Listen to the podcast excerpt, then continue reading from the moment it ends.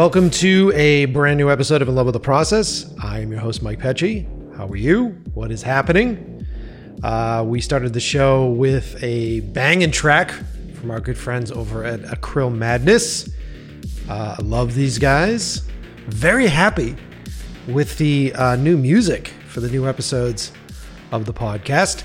And if it's strange to you, right? Why does Mike have a strange end of the week episode going up? Well, truth be told, uh, I was setting up today during a long week of doing podcast interviews. I was setting up today to do an interview, and it was last minute canceled because of issues that were beyond everybody's control. But I felt like just fucking podcasting because I have everything set up.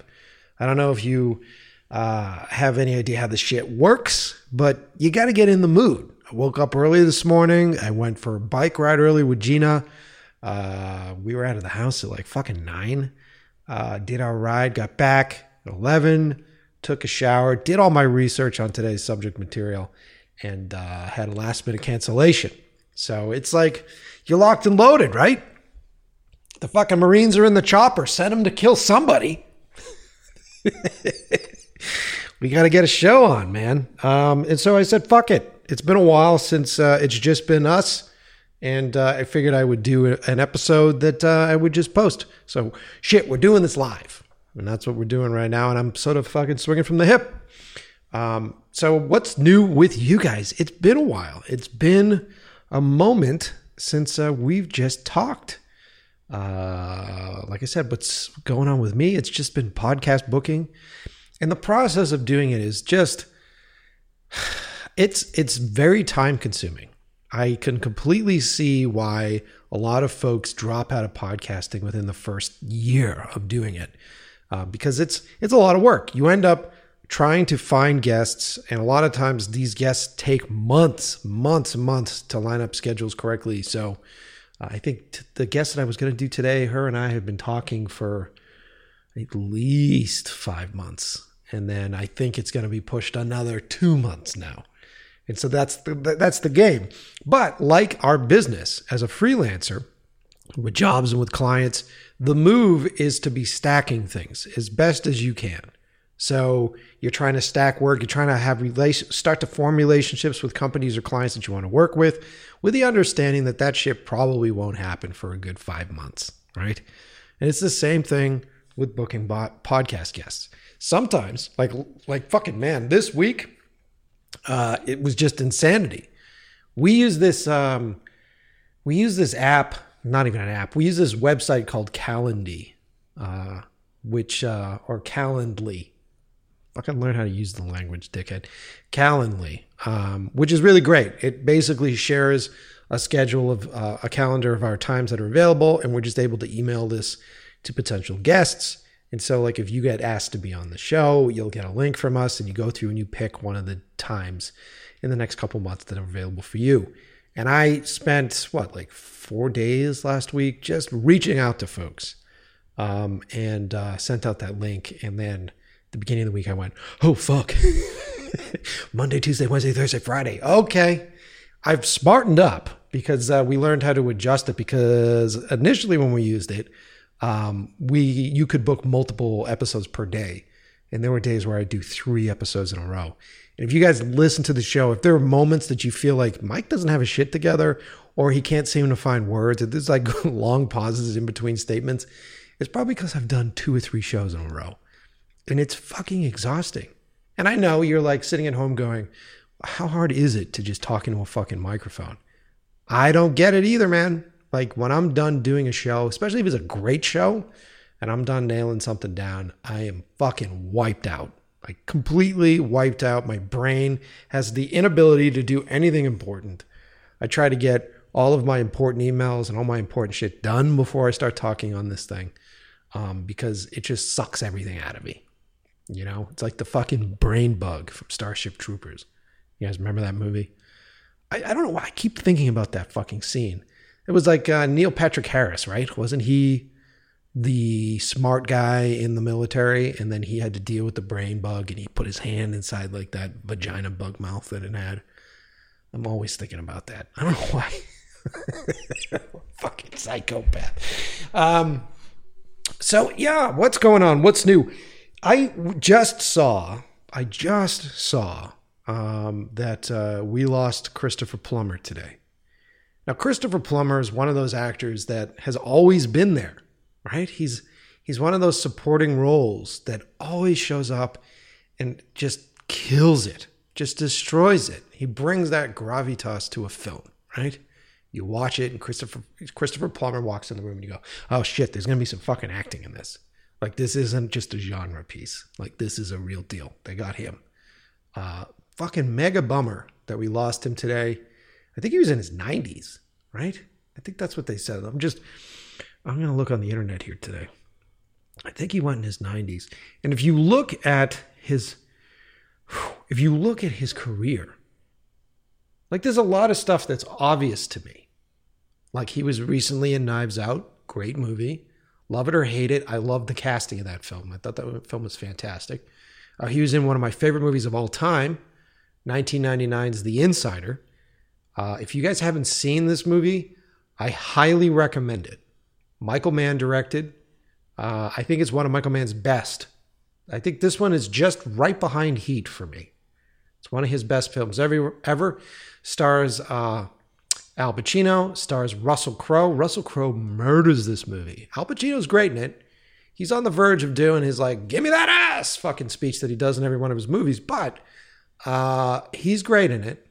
The combination of the two are fantastic, and it is the best. It is one of the best examples of like true Michael Mann filmmaking. His ability of like building really high stakes, really high emotional stakes. Um, it's fucking fantastic. Uh, and uh, Plummer's in this. He actually has a great role in this film. Uh, he plays um, a uh, who did he play in it? Hold on a second here. Mike Wallace. That's right. He plays Mike Wallace, uh, which is really cool. And this whole movie was essentially about the whistleblower for Big Tobacco uh, and the shit that went wrong with that. It's really interesting. It really tackles a lot of big issues that we've had to deal with uh, with media and with whistleblowing for quite some time. And what happens when the news is owned by a uh, commercial company, right? There was a point in time with broadcast where the news was just something that you had to do. You'd run the news, you'd get someone on there, and they would speak dryly, right? And here's what happened today, blah, blah, blah, and they'd go through it as soon as they started creating like uh, 24 hour networks for the news, like CNN, it changed everything. Now news has to become entertainment. And now uh, great news sells good commercials because everybody tunes into the news. And so that starts to adjust things and shift things. And the problem is, is that you start to bring politics into it when you're dealing with big business, right? And so movie does a really good job sort of tackling that. Instead of examining how much power the press actually had at that time period as opposed to how much power they thought they had at that time period. Uh, really fucking great movie. I cannot say enough good things about it. So if you guys are bored, if you're going through your Netflix queue going, there's nothing on here that's any good, uh, then definitely check out The Insider. I wonder if it's streaming. I'm sure it's streaming on one of the platforms. If not, you can just purchase it. Um, so yeah, he was in that movie. I cannot believe that I didn't put the math together that he was in The Sound of Music. Now, I give myself a little bit of credit because I probably haven't seen The Sound of Music since I was a kid. And it was one of my dad's favorite movies. He loved The Sound of Music and he liked the fucking Wizard of Oz. I cannot watch The Wizard of Oz again in my life. I hate that fucking movie.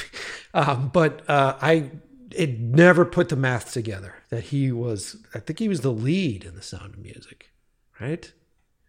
Or the supporting, because Julie Andrews was the lead. Yeah, he played Baron von Trapp in that.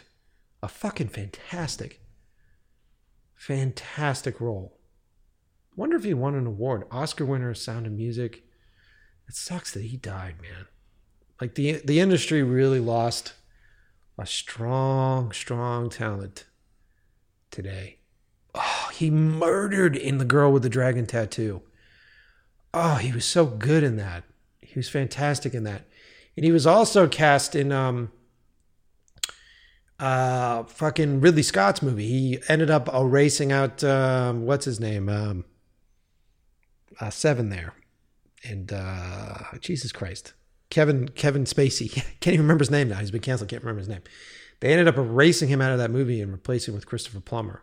All the money in the world, and that came out in 2017. Was that his last? I I hope that's not his last movie because that's the last time I saw him. Uh, let Mike stop fucking around. Go to his actual IMDb page. I'm sure that this is the best podcast in the world. Just listen to Mike surf the internet, but that's what you get today. It's an extra episode, so deal with it. Uh, let's see. What was the last stuff that he did? Oh, he was filming. Looks like he, that, that looks like it was an anime thing. He was doing a voice for the heroes of the Golden Masks. Knives Out, I think was his last. That's nuts. That's really crazy. Fantastic actor. Spend some time.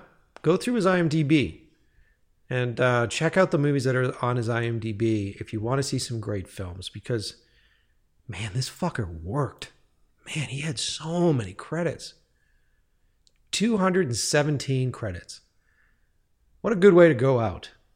217 credits. And he was doing shorts at the end, too. Wow, there's a couple shorts listed here. A lot of voice acting. He had an amazing voice. Amazing voice.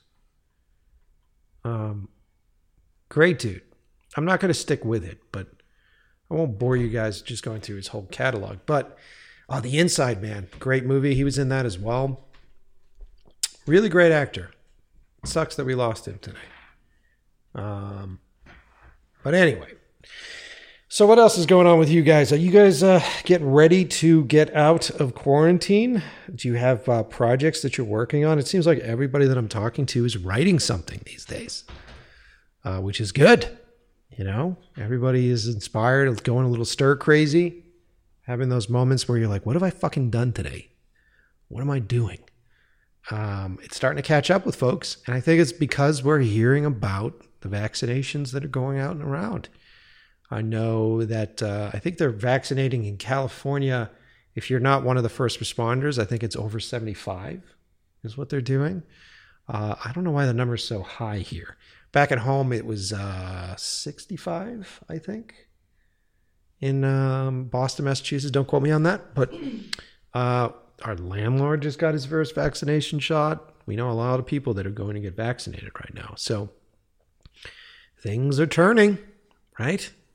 Now we go back to that moment that I had when we got into quarantine, where I'm like, I don't want to be caught with my pants down after this shit. Let's do some work. Let's do some prep. Now, now it's like we've only got like a couple snow days left. That's what it feels like to me. When it's like, you know, you have blizzards back at home, you get that snow day, you get a call out day, and it's like, okay, so the sidewalk plows didn't come, so I don't have to go to school today. And then you stay up late that night and you wait to see if the sidewalk plows show up and you're like, oh, sidewalk plows haven't come. That means we're not going to go again tomorrow. The worst are when the sidewalk plows plow at like 4 a.m. and you wake up and the fucking sidewalks are out. You thought you had a school day or another snow day. And you got to go to school. Oh, those days sucked. But that's what I feel like. I feel like we're getting to the end of Christmas vacation. we're getting to the end of COVID. It's been over a year. Can you imagine? Can you imagine like a year and a half ago, two years ago, if I got on the show and I said, guys, everybody in the US is going to start wearing face masks? You'd laugh at me. You'd be like, come on. No one's going to wear fucking face masks. And then I was going to, then I said to you, like, hey, and also we're not going to be able to essentially leave our house for any real reason for a year. You'd be like, what? That's never happened. It's nuts that we went through that. And looking back on it, it's been a you know, I've been very fortunate. Uh, I haven't gotten sick, knock on wood somewhere. Uh, the folks that I know haven't really got sick. Uh, I know a lot of people that have lost folks, and that has been fucking horrible. But um, general, for us, it's been okay. Like we followed the rules. We've stayed in lockdown. We've uh, limited our social interactions, and we played it safe when we do. So uh, hopefully, we ride it out until we get a vaccine and uh, it's been pretty good. I've been able to take this time to really examine um, what it is that I want to do. And I, I know a lot of you guys feel the same way. It's fascinating. I've talked to folks on the show where they're like, I don't know, after COVID, I don't know if I want to do this thing that I'm doing anymore. I think I want to slow down a little bit. I want to enjoy my life a little bit more. And well, I mean, believe me, it's been slow as fuck. I'd like a little bit more speed in my life these days. But um, you know, I I didn't have the time to sort of really hyper focus on things. Got to hyper focus on on uh, anxiety, calm myself way the fuck down, as opposed to prior to this, where it was like stress levels were pretty fucking high on everything. And that rat race mode that we're all in, you know, are we all to go back to that? What do you think?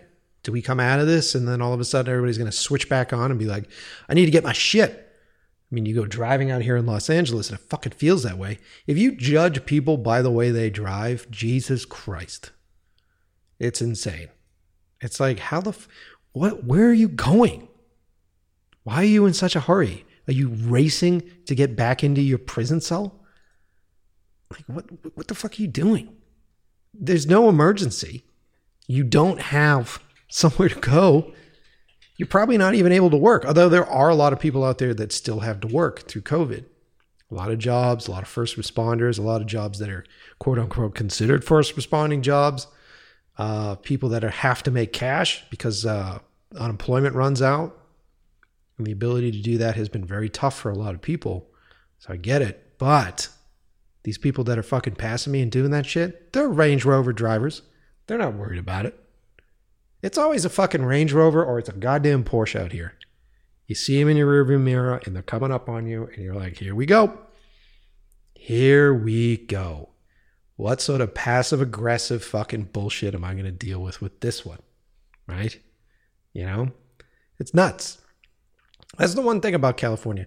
A lot of the stuff that I thought, the stereotypes that I thought were going to be in play when I was moving out here from the East Coast as a grizzled fucking East Coaster, uh, a lot of those have been debunked. You know, not everybody out here are assholes. There's a lot of really great p- folks out here. A lot of people that have been displaced from their families and friends and the places that they grew up, and they're looking for community. They're looking for folks. They're looking for people to hang out with and be a part of. And uh, there is a, definitely a friendship thing that is out here that can be done correctly. And there's genuine folks. I think the people that are complaining about the disgenuine folks are people that are looking for people for the wrong reason. You know what I mean? Collectors, as we like to call them. Folks that are just looking to fill their Rolodex. Um, but generally, I think there are a lot of decent people that we've met out here so far. And, you know, the weather's pretty good. I mean, everybody likes to, you know, jack off on California fucking weather, but uh, I think the best time of year out here is in the winter. It's nice and cool. It's very chill. It's actually cold last night, which is great. The fires are under control. you can breathe the fucking air out here. It rains every once in a while. And uh, when it rains, for me, it's just like a huge air filter.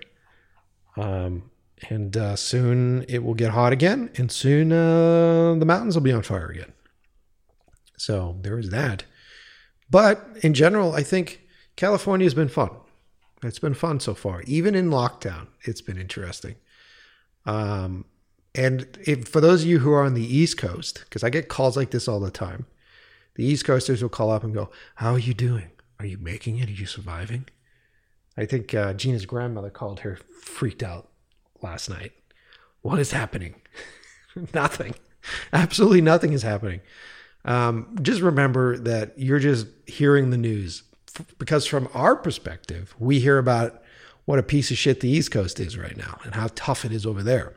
Everybody's crammed in and everybody's getting COVID and everybody we know over there is getting COVID. Uh, it's not that bad. It's all relative. And it, I think there's been this big lesson for me, at least, with the with this virus, and that's just examine why you do things. Why am I doing this? Right? Why am I buying this thing? Why do I need to go out? Why do I need to go do this thing? What is it fill? What am I trying to fill? What need am I trying to fill? And uh, maybe that need can only be filled by that. Maybe that's the case. But uh, sometimes I feel like that's not really the case. Sometimes I feel like it's like, yeah, this is going to pass. I don't necessarily need to go do this thing. This will pass. If I just take a moment and examine what it is that I'm feeling. And maybe that'll help make that moment pass. Maybe. Uh, maybe I'm full of shit. that could very well be the thing as well. Um, but anyway, back to the point. Fucking tangents. Uh, the point initially was I hope you guys are feeling inspired. Hope you guys are feeling ready to get back into it. Start to dust off those brain cells that you need because the truth of the matter is, whether we like it or not, the rat race will start back up again. And there are a ton of fucking people that are just waiting, batons in hand, waiting for the gunshot, waiting to start the race again. Uh, and you feel it, especially in our business right now. There's this big sort of waiting. Everybody's there. And it isn't just us lowly little indies, it's like all the big boys and all these streaming services and all the actors and all the talent. They're all waiting it out. They're waiting for the best offer. Because reality is, a couple things. One, there are those of us who need to make money. Two, there are those of us that need to get these movies going and need to get these stories happening. And three, there, there are those of us that are bored and I just need to do something. I need to get out of the fucking house. Like all that suspense, all that drama is stacking itself up at that fucking race start line. So make sure that you're dusting off your stuff. What's going on now? Who's joining us in the podcast? Oh, it's a UPS man. Perfect. Um, or an airplane. What the fuck? Jesus Christ. How did it get so loud in here? Um, but just make sure you're preparing yourself. I guess is what I'm saying. And this isn't to stress you out. This is just like, hey, maybe you should start to write a couple emails. Maybe you should reach out to some of your old clients. Maybe you should just check in with some of your old jobs. Start to lay the groundwork because the truth is, it's still going to take two or three months before the vaccines go around and get to you. So follow those rules. Follow the rule set that I said at the beginning of the episode. It takes a few months before anything sort of comes to play, before a plan comes together. Always love it when a plan comes together, right? So start laying those groundworks. And uh, I think that uh, you'll be happy that you did. Because best case scenario is that you have someone that wants to do something and they're chomping at the bit, and as soon as the gunshot goes off, you can run at that. And really, it doesn't need to be the most important thing in the world. It may not be that movie that you wanted to make. It may just be a very simple job. Maybe it's a small gig that you want to do. Maybe it's just uh, finally being able to book a meeting, right? Maybe it's being able to hang out with a bunch of friends and have them read one of your scripts. Or fuck that. Maybe it's just hanging out with a bunch of your friends. Maybe that's the thing that you're excited about. Maybe you make some calls on that. What are your plans? What are your plans for the big party? I don't. I can't believe that that hasn't been. You know why it hasn't been talked about yet? Because we haven't got deep in it. Maybe I'm I'm ahead of the curve on this. But what is the plan for the big party? Doesn't it seem like there needs to be like a global like barbecue? Doesn't there need to be a global party at this point? Like once the vaccinations start to spread around, shouldn't there be a fucking worldwide holiday from this? Don't you think? The day we all came out, the day all the groundhogs emerged from the ground. I would love that. I just want to do that with the community of people that I know. I would love to do that. Big old barbecue, multiple day barbecue. Maybe a week. That would be cool. I keep I keep threatening. I would love to rent a really cool house with a bunch of rooms and just fly people out and just do a week party. And by party, I don't mean like, you know, I'm fucking drunk jumping off the fucking roof into a swimming pool. My idea, I'm an old dude. My idea of a party is like finding those people that you want to sit around on chairs with, waiting for the food to cook, and just hang out and talk and drink beer. That's what I want. I want that hangout with real folks. I uh, cheated. I got to go hang out with Lance recently. Lance and I hung out. He was tested because he's been doing a series. I had just been tested. We were both clear. Um, and I went over to his place, got a new spot, and uh, watched we sat down and we were talking, and he's like, "You want to watch a movie?" And I was like, "Yeah, all right." And so we started watching a movie 15 minutes, and then we stopped it, and we just talked. I'm like, "Dude, I can watch movies all fucking day. I'm here to see you. I'm here to talk. You know, let's talk about life. Like, what the fuck has happened over the past year?" I know we've talked on the show, and I know we've seen each other at you know outside on porches and stuff, but like, there's something about that exchange and being able to just like share and take. That's nice. It was good. It was like a quick little tease at what's coming, but man, it felt fucking good. And the other thing that I was always worried about as we've been stuck in this crazy world that we've been in was like, how is this going to change me socially? How does this change my social interactions? And it has, subtly. I don't know if you guys have noticed this. I've noticed this with a lot of people in the public is that we're all a little socially awkward now. People just don't understand patience because it's tough. Like there's a lot of stress, right? Because you're bumping into somebody and they may or may not have their fucking mask on, or there could be a reason for why they don't have their mask on. And then we're just sort of processing all of this internal stress and frustration. And then we bump into other creatures. So I've seen it. I've seen like fights break out over stupid shit, you know, on the street. It's like, what are you doing? Why is this? Why is this an argument? You know, it's because we're socially awkward. if we weren't more socially awkward, if we weren't socially awkward before, we're more now, right? Because before it was all texting, and I don't know how to talk on the phone. I don't know how to chat. I was incredibly surprised with today's guest that canceled that we talked on the phone and uh, rescheduled. I was like, "Whoa, you want to talk on the phone? Fuck, how old are you? Holy shit. This is this is crazy. Yes, let's do it. Oh wow, what is flying over our house now?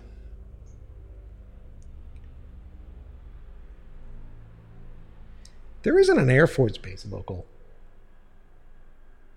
We looked out there one day and it looked like the two fucking helicopters from Die Hard. Remember when uh, the they called in the FBI and they get the choppers? And, yeah, I was in high school, dickhead. All that shit. That happened over our house. It was pretty cool. And I think they were shooting a movie, but it was pretty rad. It was very similar sort of setup. That's the thing about California is that you'll drive by something or you'll look out the window and you'll see something that just feels a little too surreal. And you're like, that doesn't really feel like it should happen in real life. And you go, oh, it's a fucking movie. That's why. Got it. Got it. Why is that whole overpass closed down? And why are those people standing? Ah, it's a fucking movie. Got it. Right. It's kind of cool. I dig that. You know, coming from like a a place uh, where you know, like Boston is very old school. It's very old money, and a lot of colleges and shit. So everywhere you turn, you look out the window, and there's some sort of fucking university that's trying to suck money out of the youth. And you look at the events, it's like either a sporting event or some sort of gathering, and you're like, okay, got it. It's a fucking pub crawl, a bunch of fucking college kids. Totally get it. And all the businesses and all that stuff in that area support that industry. That's what they're there for, right? Here it's fascinating.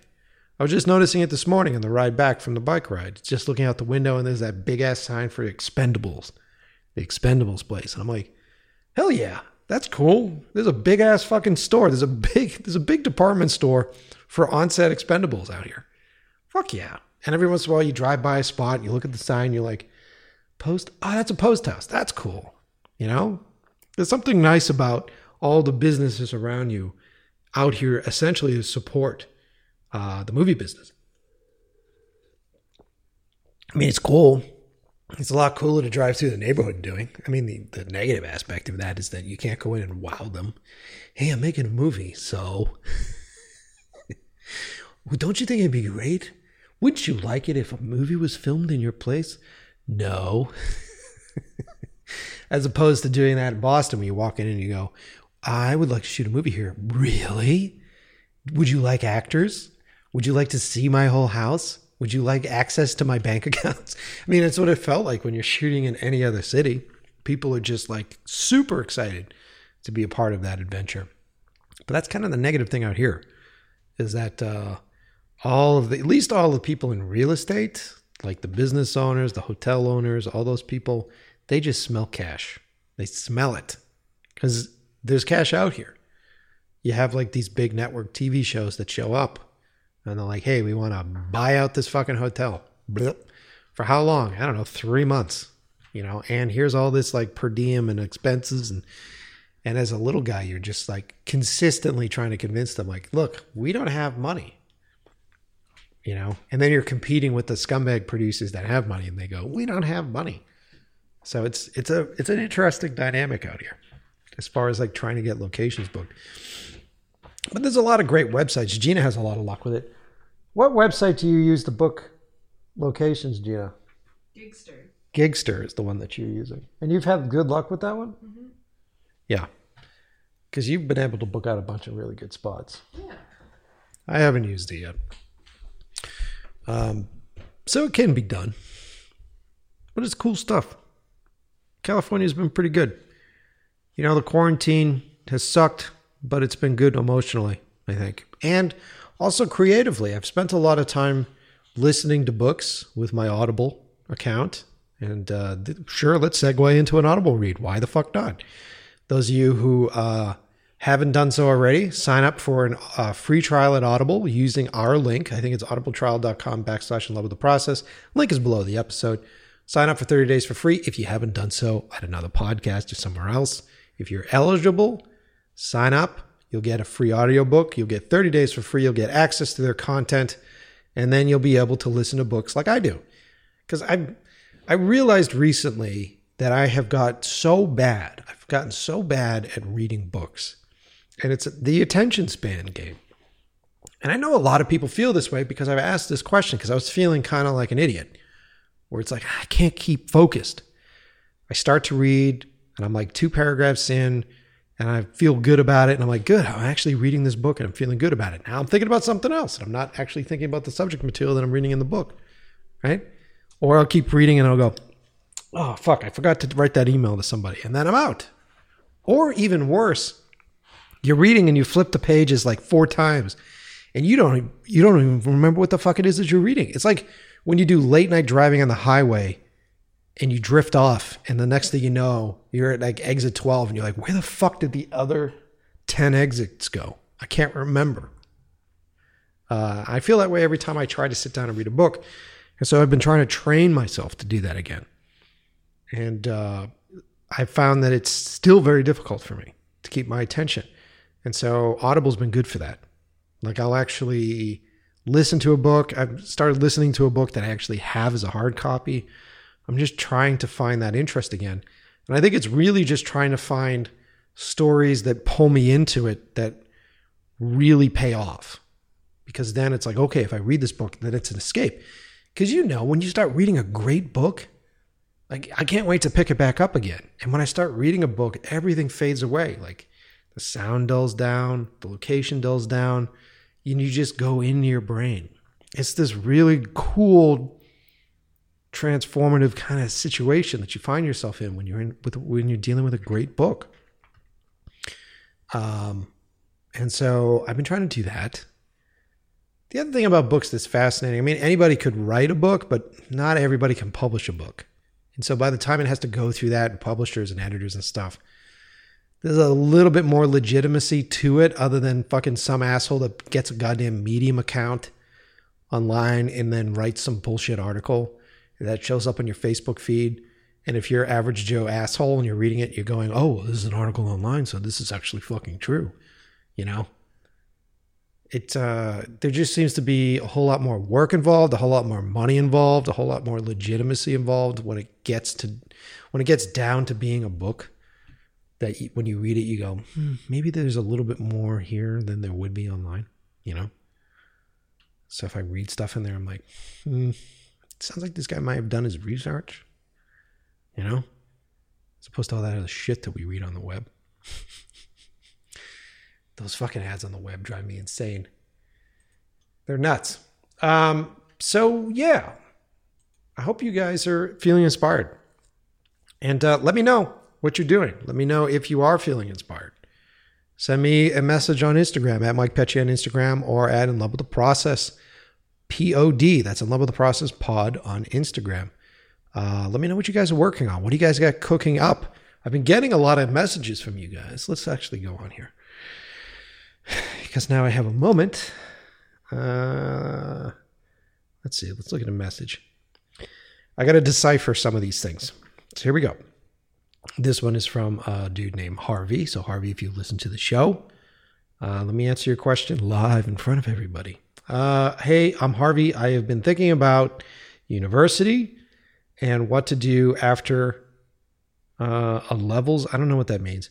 I just wanted to ask what would be more beneficial doing a film production course at a university or going to a film school. I have been, uh, here we go. I have been out of going to film school a bit as it is very expensive. Okay, so he hasn't gone to film school in a little while because it's expensive. Sorry for the hassle. I just wanted an opinion. Um, okay. You guys have heard my opinions on the show before. Uh, I'm I'm trying to uh, be smart about my opinions because I don't want to piss people off that are going to film school. Uh, I got that note from Liam recently, who was just like, I forget what episode we were doing, but uh, me and the guests were just like, film school, you know what I mean? We were fucking thumbs down on it, and Liam was just like, I had trouble getting through that episode. and, and, it occurred to me afterwards, I was like, all right, you are uh, indebting yourself to it. Um, so here's here's what I would say. Film school does really great things for folks that need a reason to get started or come from an area that doesn't have a lot of access or resources for crew folks. Because I know a lot of you people listening to the show, like myself, don't live in production hubs right? You don't live in California. You don't live in New York. Um, you don't live in London, right? You live in one of the small towns outside those places. And the most difficult thing in the world as a kid is trying to focus on what it is that you want to do, right? We get all this fucking pressure from our parents. We get this pressure from from fucking school, right? Remember when you were in elementary school and the goddamn college fair would show up? and your parents would stress you out and the fucking teachers would stress you out. What do you want to do with the rest of your life? How many of those movies exist? What do you want to do with the rest of your life? Mr. Bueller, Ferris Bueller, like all that shit. That stress that was put on us. Um, which honestly, if I'm going to go on a tirade, honest, that's why you guys are listening. So fuck it. Um, it just feels like a fucking con job. It feels like a giant corporation. It's like Pepsi showed up. It's like they suddenly had a uh, convention for fucking soft drinks. And you got Pepsi and you got Coca Cola and you got a table that's for Sprite, even though they don't tell you that it's fucking Coca Cola. so they act like they're competitors, right? And you get these fucking tables lined up, and there are all these places that are that are pressuring you into signing up with them, going to their school, you got to choose your career path. You got to choose your shit. Then you have the school that you're going to, whether it's a elementary school, if it's a high school, and those schools are trying to get accredited. They're trying to get uh, better uh, grade averages so that they get more money, right? Because the schools that have better grade averages get more money. The places that uh, will guarantee their kids going to school will get the people uh, moving to those areas that have cash, that are on the PTA, that are funneling more money into the school system. So it's a big money game all the way around for those folks. And then they have these college conventions where the colleges show up and they're just like, come to our school. And every kid looks at it and goes, well, where the fuck do I want to go? Right? What do I want to do? I'm just a kid. What have I done with my life? I have come to school every day. I am flipping through these textbooks, which have just been reprinted over and over again since the fucking 50s, right? And I'm taking these courses, and, and half the time I'm not absorbing any of this stuff because I have no concept on whether or not this is going to be effective in my regular life. So I don't really get that. I mean, for my high school, I went to Framingham High. And those of you listening that know me would be like, wow, Framingham. Went to Framingham High, which was a suburb of Boston. So it was 20 minutes outside of Boston, which was a big deal. Uh, my mother's calling. I'll answer that in a little later. 20 minutes, it's like she can tell I'm talking about my childhood. She's like calling me up, going, Don't talk shit. Um, 20 minutes outside of Boston. And Framingham is the size of a city. I think it, pra- I don't know if it became a city, but it was up to be a city. It's huge. And they had Framingham North and Framingham South, which was split by railroad tracks, like unofficially split by these railroad tracks. And the South side had their own high school, and the North side had their own high school. In the, uh, I think it was the year or two years before I went to high school, they closed the South side. I don't know if it was a money issue. And there was the bit of like, if you were from the South side of the tracks, you typically came from lower income family housing. You typically came from a rougher childhood, quote unquote, says the assholes from the North side, right? So they combined the high schools. The two schools got combined. My classes were fucking huge. Now, I'm a kid. What's my first name? Mike, right? My classes went from having maybe two mics in them to having six mics in them. And it got so overwhelming that they had desks pushed all the way up to the back of the room. I was such a terrible student that I skipped class, an entire class for an entire semester. And I got another Mike's grades. That's how connected these teachers were to their students, right? So then they're asking me, what is it that you want to do? What is it that you want to do for the rest of your life? Which one of these places do you want to sign up for? It's like you guys haven't even inspired it. You haven't even inspired me to want to do anything. And the system hasn't inspired me to want to do anything.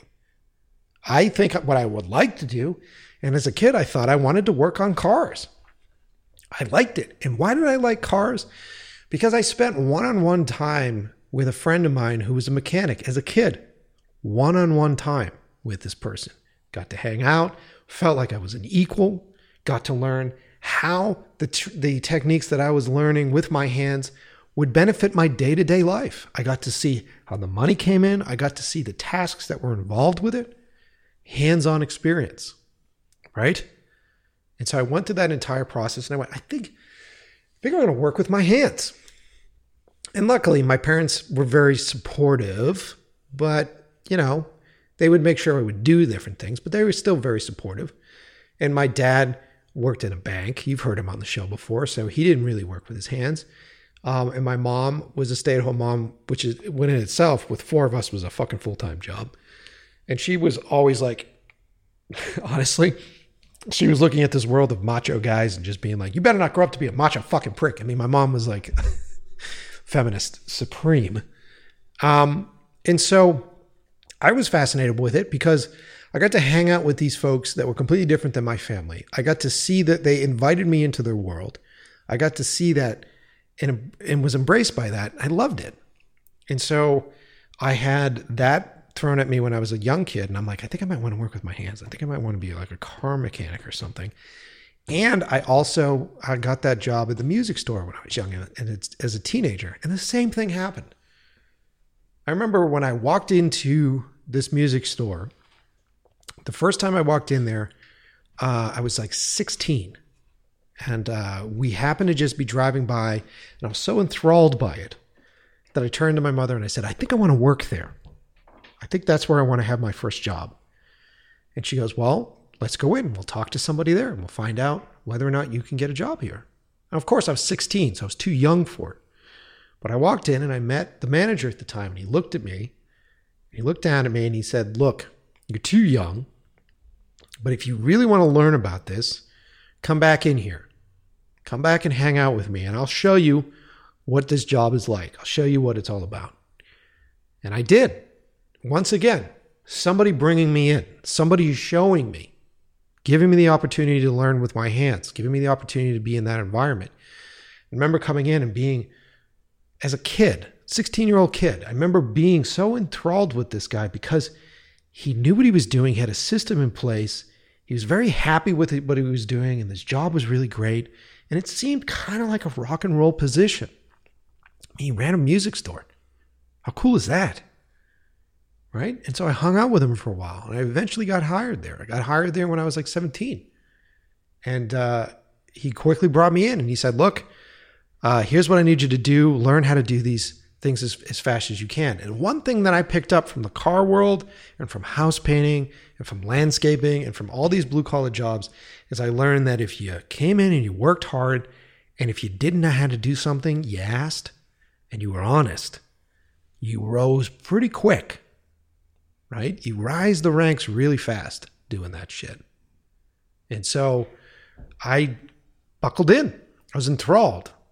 Like, how do you alphabetize these things the correct way and like what is the way of doing stocking and and uh, all this music that I'd never heard before. So I would buy cassette tapes and I'd bring them home and I'd do research on different genres.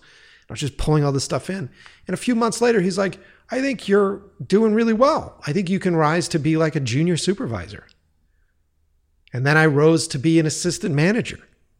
And within a year, I was a manager for a period of time of one of the biggest record stores uh, in our in our area in the state.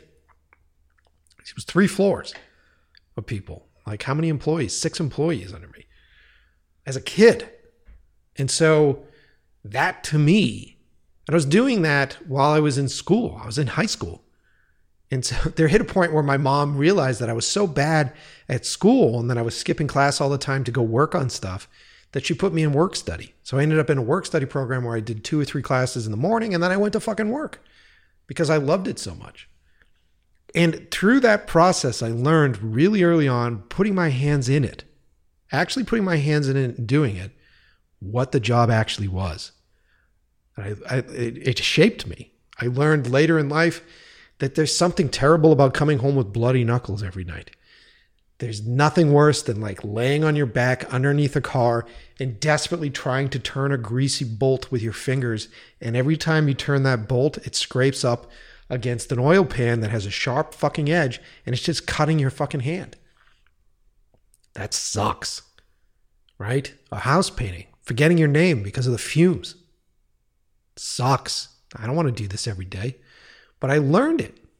I learned how to do it. And what I got from those jobs, I use on film sets every time I'm on a film set camaraderie, how to connect with guys, and above all, work ethic. And I know you hear this from your dads if you have a dad. I know you hear this from any old person. You got to have a good work ethic. And that's all they say to you. You know what that means? That essentially just means you care. And you have the ability to look past your own little position right? You can look ahead. You step outside yourself. You fucking drone shot it, right? You get above and you look around, you go, where's my position in the fucking huge engine that I'm running here? Okay, this is what I'm doing. And who's relying upon me? All right. And if I do this and this and that, then they don't have to worry about me. Perfect. That's it. Because then what happens is that people are like, oh, fuck, this guy knows what's up. I remember the first time I took a job on a uh, film industry related position, right? It was for corporate videos. And I was working for a great producer, really great guy, um, out of off the Cape. And uh, I'd mention his name, but I don't know if he wants me to. So I uh, worked with this really great guy, John, off Cape. And I remember when I started with him, he hired me or brought me on as an intern and I was essentially dubbing and labeling VHS tapes. Which, if you're someone that just got out of film school, you are a hotshot in your fucking film course, right? And you're making stuff, and then suddenly you're thrust down to fucking working for free, dubbing VHS tapes and labeling them. That just seems like, what the fuck am I doing, right? I know a lot of you guys ask me this all the time. What the fuck am I doing? How am I going to do this? Well, if you got big ass student loans behind you, it sucks even further because that's the truth of it. Internships is the way this business works because you got to get in there. You got to get on the ground. Very similar to what it's like to work as a car mechanic or a house painter. These people want to know if you can fucking fit into the into the machine. Can you fit into the cog? Are you a cog in the wheel of my shit? You know what I mean? I did a terrible job saying that. But can you fit in? Right? And how well do you fit in? Are you just someone that's going to be on your phone that I got to fucking say, "Hey, did you did you grab that apple box from the truck? Can you do me a favor? Can you do me a favor? Hold on. Just get off the phone. Will you just go to the truck and grab me a full apple right? And in the bin next to the apple box, there's a, uh, a half CTO. Will you grab me a, a roll of half CTO? What? What is a roll of half CTO? Don't fucking Google it. I'll tell you what it is. It's it's the orange. It's that orange filter, right? If you'll see it, it's labeled full means it's full, half means it's half. Will you grab me that roll of half? Right? That's the conversation that you always have when you're a lowly crew position, you're a PA. And so some people take that personally. And they go, why the fuck is this guy yelling at me? What the fuck?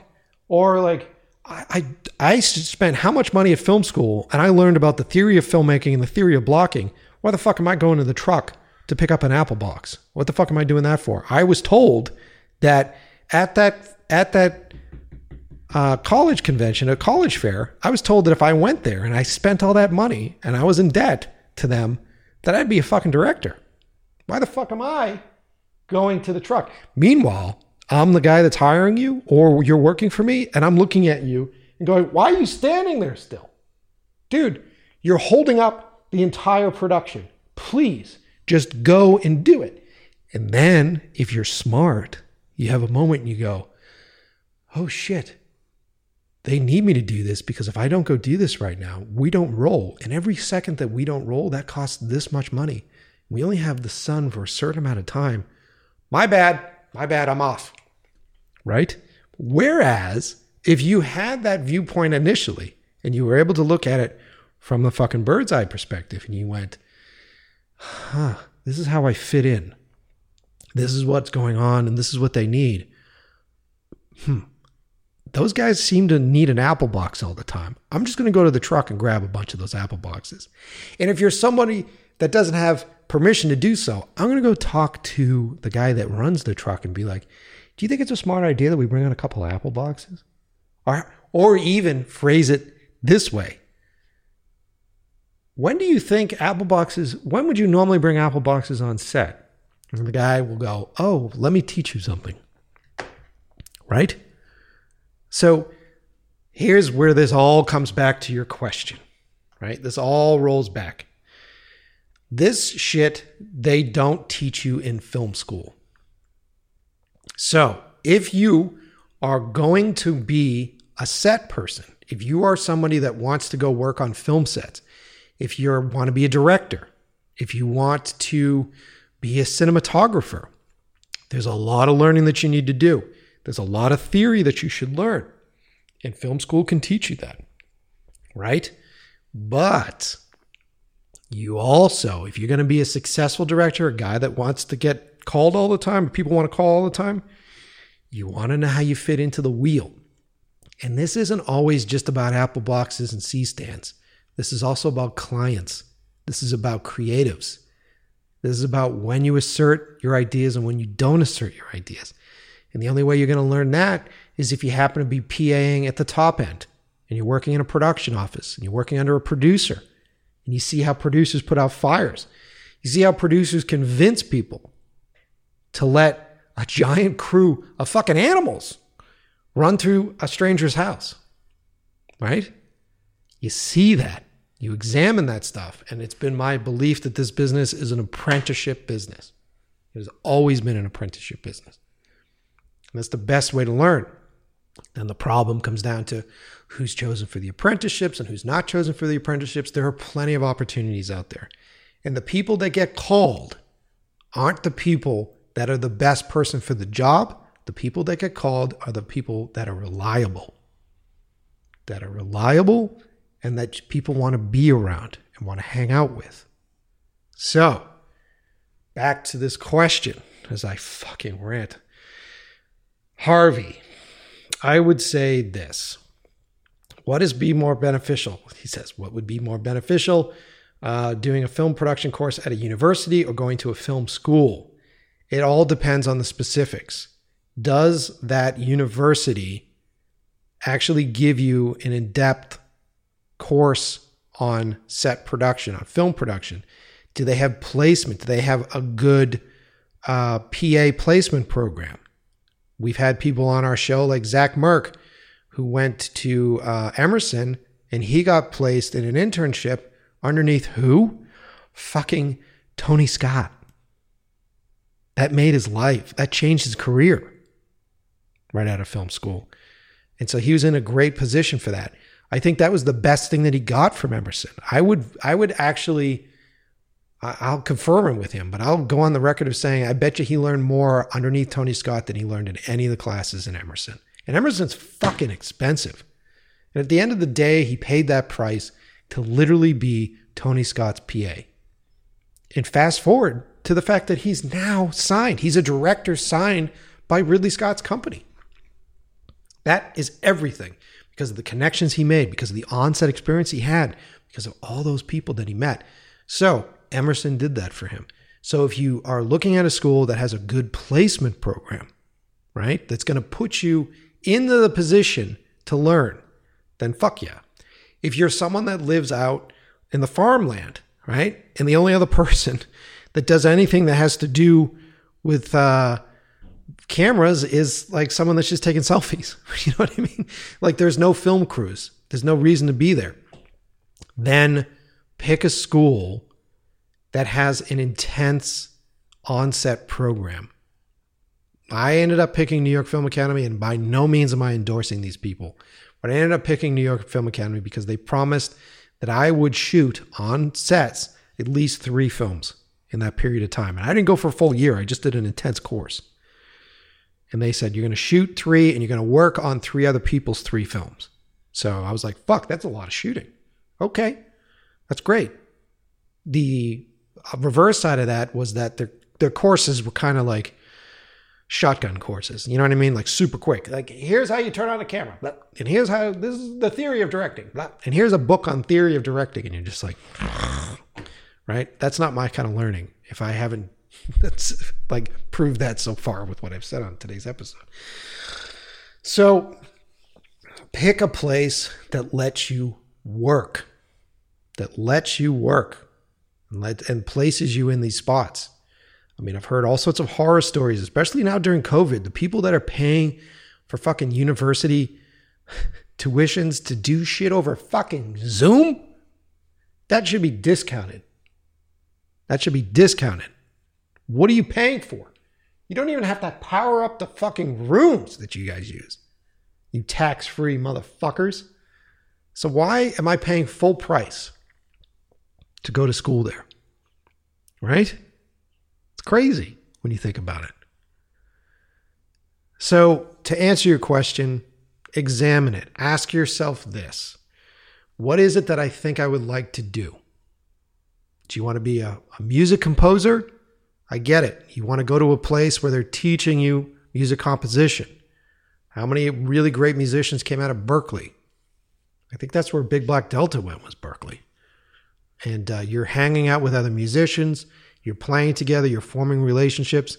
It's kind of the same thing with filmmaking. You want to be in a position in which you can be practicing the art of filmmaking. You can learn how to set up lights. You can learn how to run lines with fellow actors. You can learn how to direct actors that happen to be taking a course in the same school that you're going to. So it makes it easier for you to cast your little bits and pieces because they're actors in the same program. Right? You can practice casting sessions, you can practice all that stuff. That is the benefit of it because it's like a, a simple location, a simple spot this afternoon when we were driving back from bike riding, like we were driving through Burbank and we drove right by Warner Brothers, huge Warner Brothers lot that's hanging out there. And on the outskirts of Warner Brothers lot is a giant glass building that said New York Film Academy. Now, there is a for rent sign in front of it now, which probably means they're no longer there. But talk about an ingenious place to put that school. You put that school there, they make a partnership with Warner Brothers, right? And the next thing you know, you're getting uh, PAs and PA placements on TV shows, on different uh, crew positions on set. Makes a lot of sense. Maybe you look into something like that, where you're like, okay, what is this school doing as far as job placement is concerned? Who and what connections do the professors have with job placement? What kind of connections does the people that run the school have with job placement? Really examine that shit and look at it and look at the endowments that some of these places have and look at where the money is spent. Schools that make cash, what are they spending that cash on? Did they just go out to B&H and buy some fucking camera package that is like 5 years outdated and they only have like one or two cameras to spread around 25 students? Why would you do that? Right? Do your research. Don't fall for the advertising. Ask people and alumni that went to that school, what are the benefits of this school? And ask them off the fucking record. Don't go to the alumni that are part of the promotional thing because they're probably getting paid to promote the school. Think about it. And more importantly, you don't need it. Some people may need that thing as a stimulus. Some people may need that as a reason to get started. I completely get it. It's also confidence building. That's a big part of it too. Totally understand that. But if you are truly curious, there's that whole conversation on just shoot it. Fuck it. Just get a camera and shoot it, right? That's great. It's a good way to learn. It's a good way to test out theories. More so than just shoot it, it's, I think they should change that. Just produce it. Teach yourself how to communicate with folks. How do you talk your best friend, your mom's best friend, into letting you shoot a pool scene in her pool in the backyard? And how do you talk her into letting you do that with a crew of 12? Because now there's a liability issue. You've got all these other kids hanging out at the fucking pool. And where does craft services go? Right? No eating in the fucking pool, assholes. Now you have a nervous Nelly that's on the set. How do you handle her?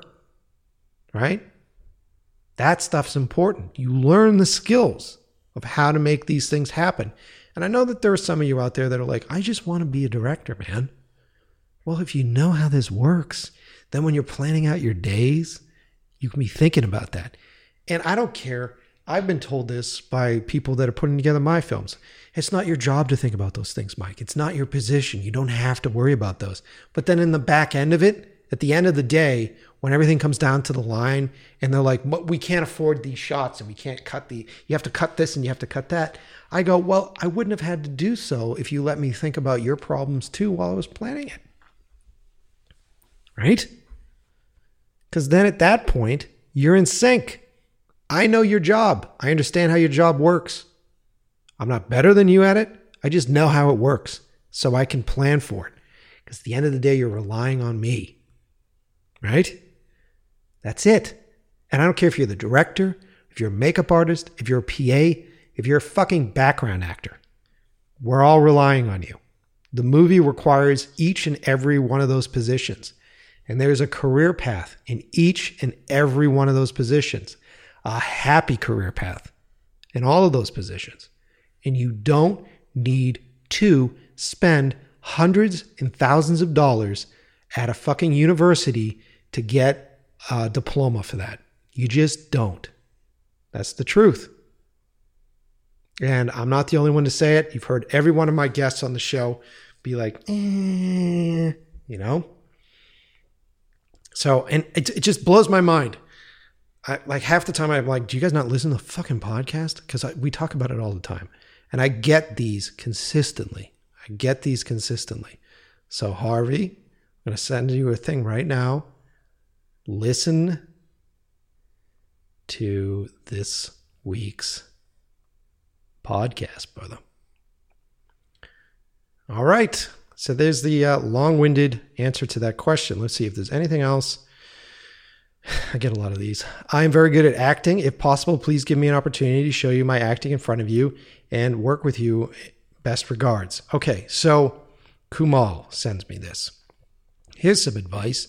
When you guys reach out to people online and ask them these questions, like, I would like to be a PA for you, I would like to work on your film, I would like to be an actor that works in your stuff, do yourself a favor and just do a bit of research I guarantee you Kamal is not from Los Angeles. Uh, and I guarantee you that Kamal hasn't uh, been looking at my profile lately. Uh, hasn't noticed that, like everybody else, I am in COVID.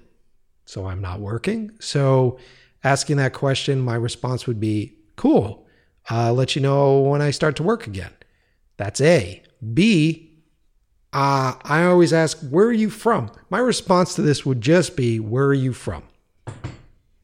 If he's like, I'm from India, or if he's like, I'm from fucking Kansas, I'd be like, dude, how the fuck are we supposed to work together? I'm in Los Angeles, dude. Right? Think about it. I'm not going to fly you out. That's not how it works. I'm not going to be like, let's see how this guy is on screen. Uh, someone send him a plane ticket.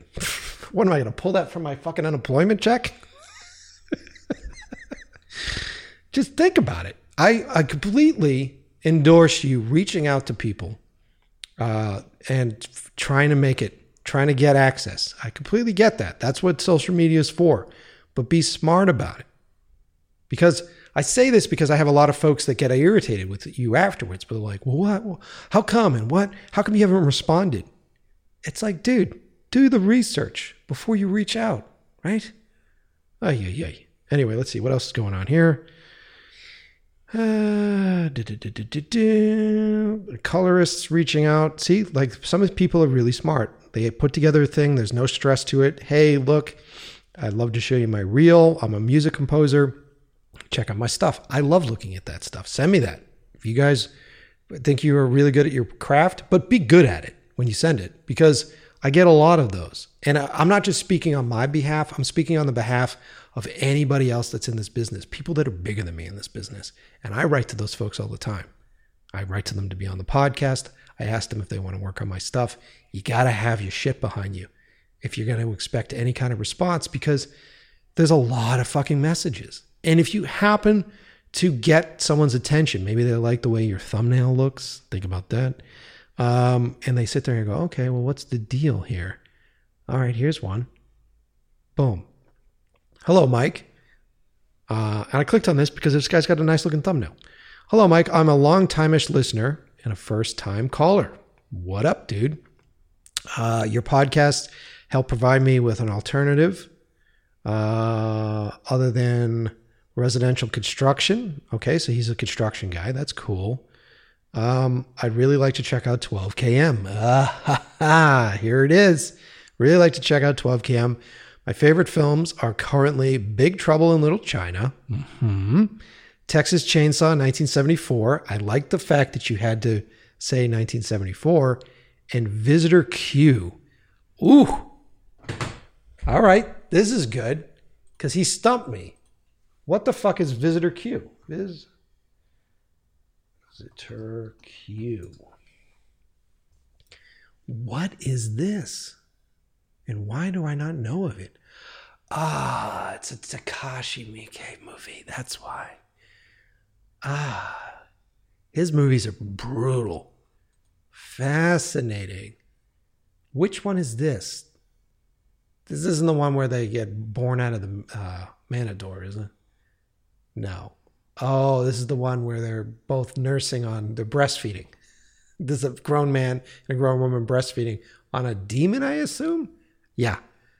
Okay. Okay, buddy. You are getting a link to C12KM because that was a good suggestion. You had me thinking, you had me searching. Uh, hell yeah, man. Um, that's how you do it, guys. That's how you get people's attention on the internet. Good work, brother. Good suggestions. Uh, let's see. Is there anything else that I am missing here? Maybe I'll. Uh, here we go. All right. Here's another good example. This is from Come On Daniel on Instagram. And now, mind you, guys, these these was this one was sent to me on Tuesday. Uh, these end up in my quote unquote like junk mail just because we're not following each other. Uh, hey, what's up? My name is Daniel. I'm a music producer from Germany. Hell yeah, man. What's going on? I'd love to create music for a movie because I think I can bring, I'm sorry, translation stuff, because I think I can bring pretty good value by playing violin slash guitar slash piano and my production skills. Okay. Uh, I'd love to get in touch would be thankful for any chance to work together. All right. So here's what I like about this low stress, right? It's a very low stress message. I dig it. He talks about what he likes to play. He plays violin, he plays guitar, plays piano. Now, here's the negative of being that specific. I sit there and I go, Do I need anything that has violin, guitar, piano right now? So you've given me a reason to sort of examine this. Now, here's the other negative about this there is no link to his stuff. No link. I don't have a link to any of your work, right? How am I supposed to do that? And in my bored state during COVID and circling through my messages, trying to make myself feel fucking important, I'll go through and read this and go, okay, cool. But where am I gonna where am I gonna see your shit? So that now I have to click on his name, right?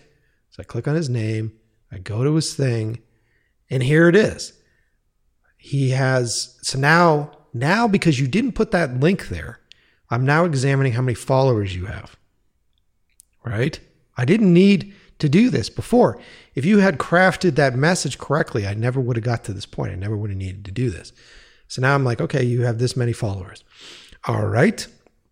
Then looking at his description on Instagram, he says that he's a producer. Great. Music producer. So underneath his name, it says producer, and then it says music producer, wasted line, violinist, cool.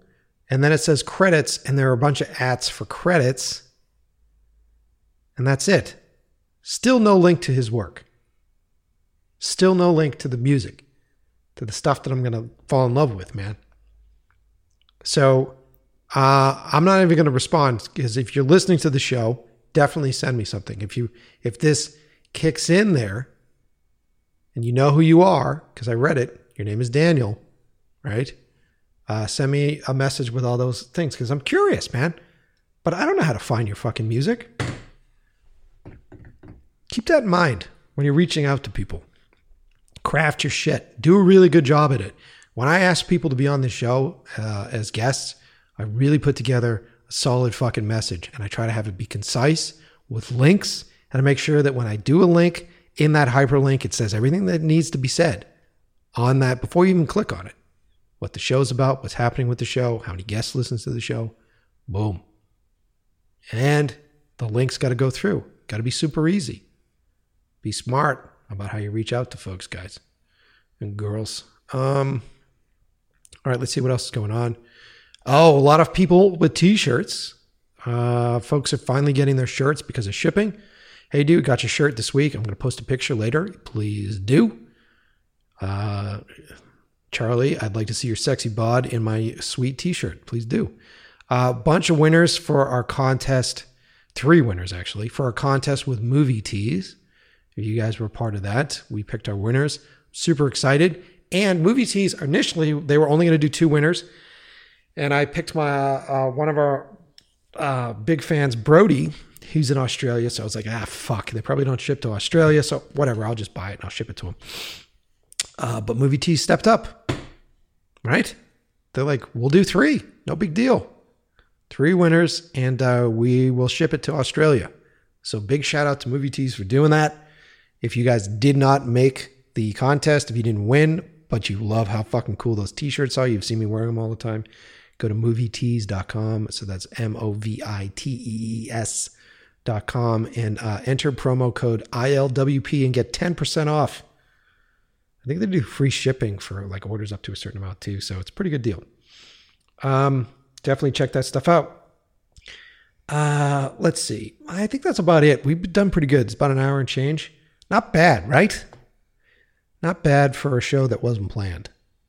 I gotta give myself some credit because no one else is. Um, uh, oh, coming on the horizon. Very excited.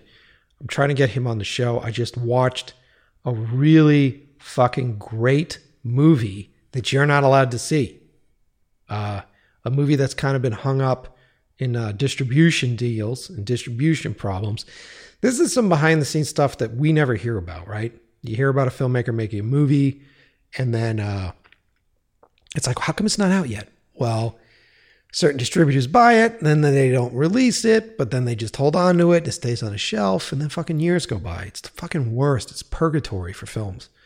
Um, and uh, this film has been in purgatory for a while. I think it's about to come out of purgatory. Uh, and they sent me uh, a screener, so I'm happy to have one. Uh, I watched it last night. I'm very excited about it. It's called Record Safari, and uh, it's really cool. It's about vinyls. Of course, I'm kind of obsessed with vinyls lately, but this is a really great doc on it. Um, and Alex Rodriguez is the one who showed. He sent it to me, and he's the curator for the uh, Coachella record store. So he does like all the buying for Coachella and all their albums and shit. So, and he travels the world. He actually goes on what I like to call now a record safari instead of a bar safari. He goes on a record safari where he drives the country and uh, goes to use record places and just fucking buys them out, buys out all these really great albums and curates like a really cool store with it. Uh, and he sells them very affordable. It's very inexpensive. What is the store? What is it? It's a Glass House record store. And I know a lot of you guys that are uh, vinyl nerds know what's up. Um, and now I think their store isn't open because of COVID, so they're just doing online sales. But man, the stuff that they're posting, I'm like, fuck. Look at that variant. Look at that fucking Led Zeppelin 2 variant. Man, I wish I had that. Uh, I'm going to get him on the show. I think I convinced him to be on the show. We're in talks right now. He never does podcasts, so hopefully I can have him on and him and I can get nerdy about vinyls. Uh, and after the stories I told you today, you know why I love fucking music so much. You know, the history of that. Is it any weird, strange coincidence that I ended up being a music video director? right? But anyway, that's the show. That's what's going on. There you go. There's a bonus. There's a bonus episode for everybody on a Friday. I'm gonna put it up. It's 3 p.m. I'm gonna put it up late on Friday. You guys will have something new to listen to this weekend. Um, love you guys. Thanks for listening as always, and thanks for your support. And I look. I'm just gonna say I give advice. Take it or leave it. Who the fuck am I to tell you what to do? Who the fuck am I to tell you whether or not you should go to school? Everybody has a hundred different reasons for why they need to do what it is that they need to do. All I can say is this be smart about it. Look at all the different angles. Before you sign up for a fucking credit card, you read all the small print, right? It's the same thing with signing up for college because it is literally the biggest debt that your young person will ever have. Literally will be the biggest thing. And they don't give a fuck right? You graduate from school and they're not like, oh, here's a five year grace period because we know you're going to go PA for what? They don't give two shits. The collection agency is right there, right at you. The dude with the baseball bat is banging on your fucking door. But I'm a college student and I've had to spend so many hours working on your crazy curriculum that I have never had an opportunity to make money or have a job. We don't care. Where are your parents? How much money do they make? Can they sign for this? Think about it. Anyway, that's enough saying on that shit. Uh, thanks for listening, everybody. And uh, we will be back on Tuesday with our regularly scheduled programming. We have a great guest coming up this week. Is this week the barbecue week? I don't know. Stick around, you'll see. Thanks, everyone.